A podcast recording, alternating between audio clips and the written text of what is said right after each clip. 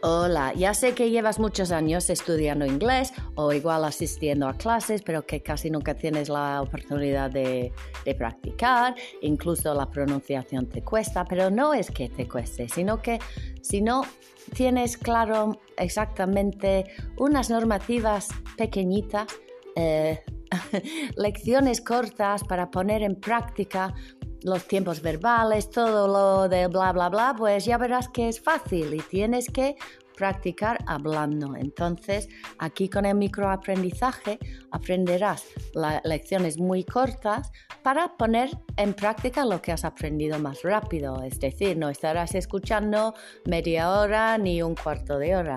Así que espero que os ayude. Bye.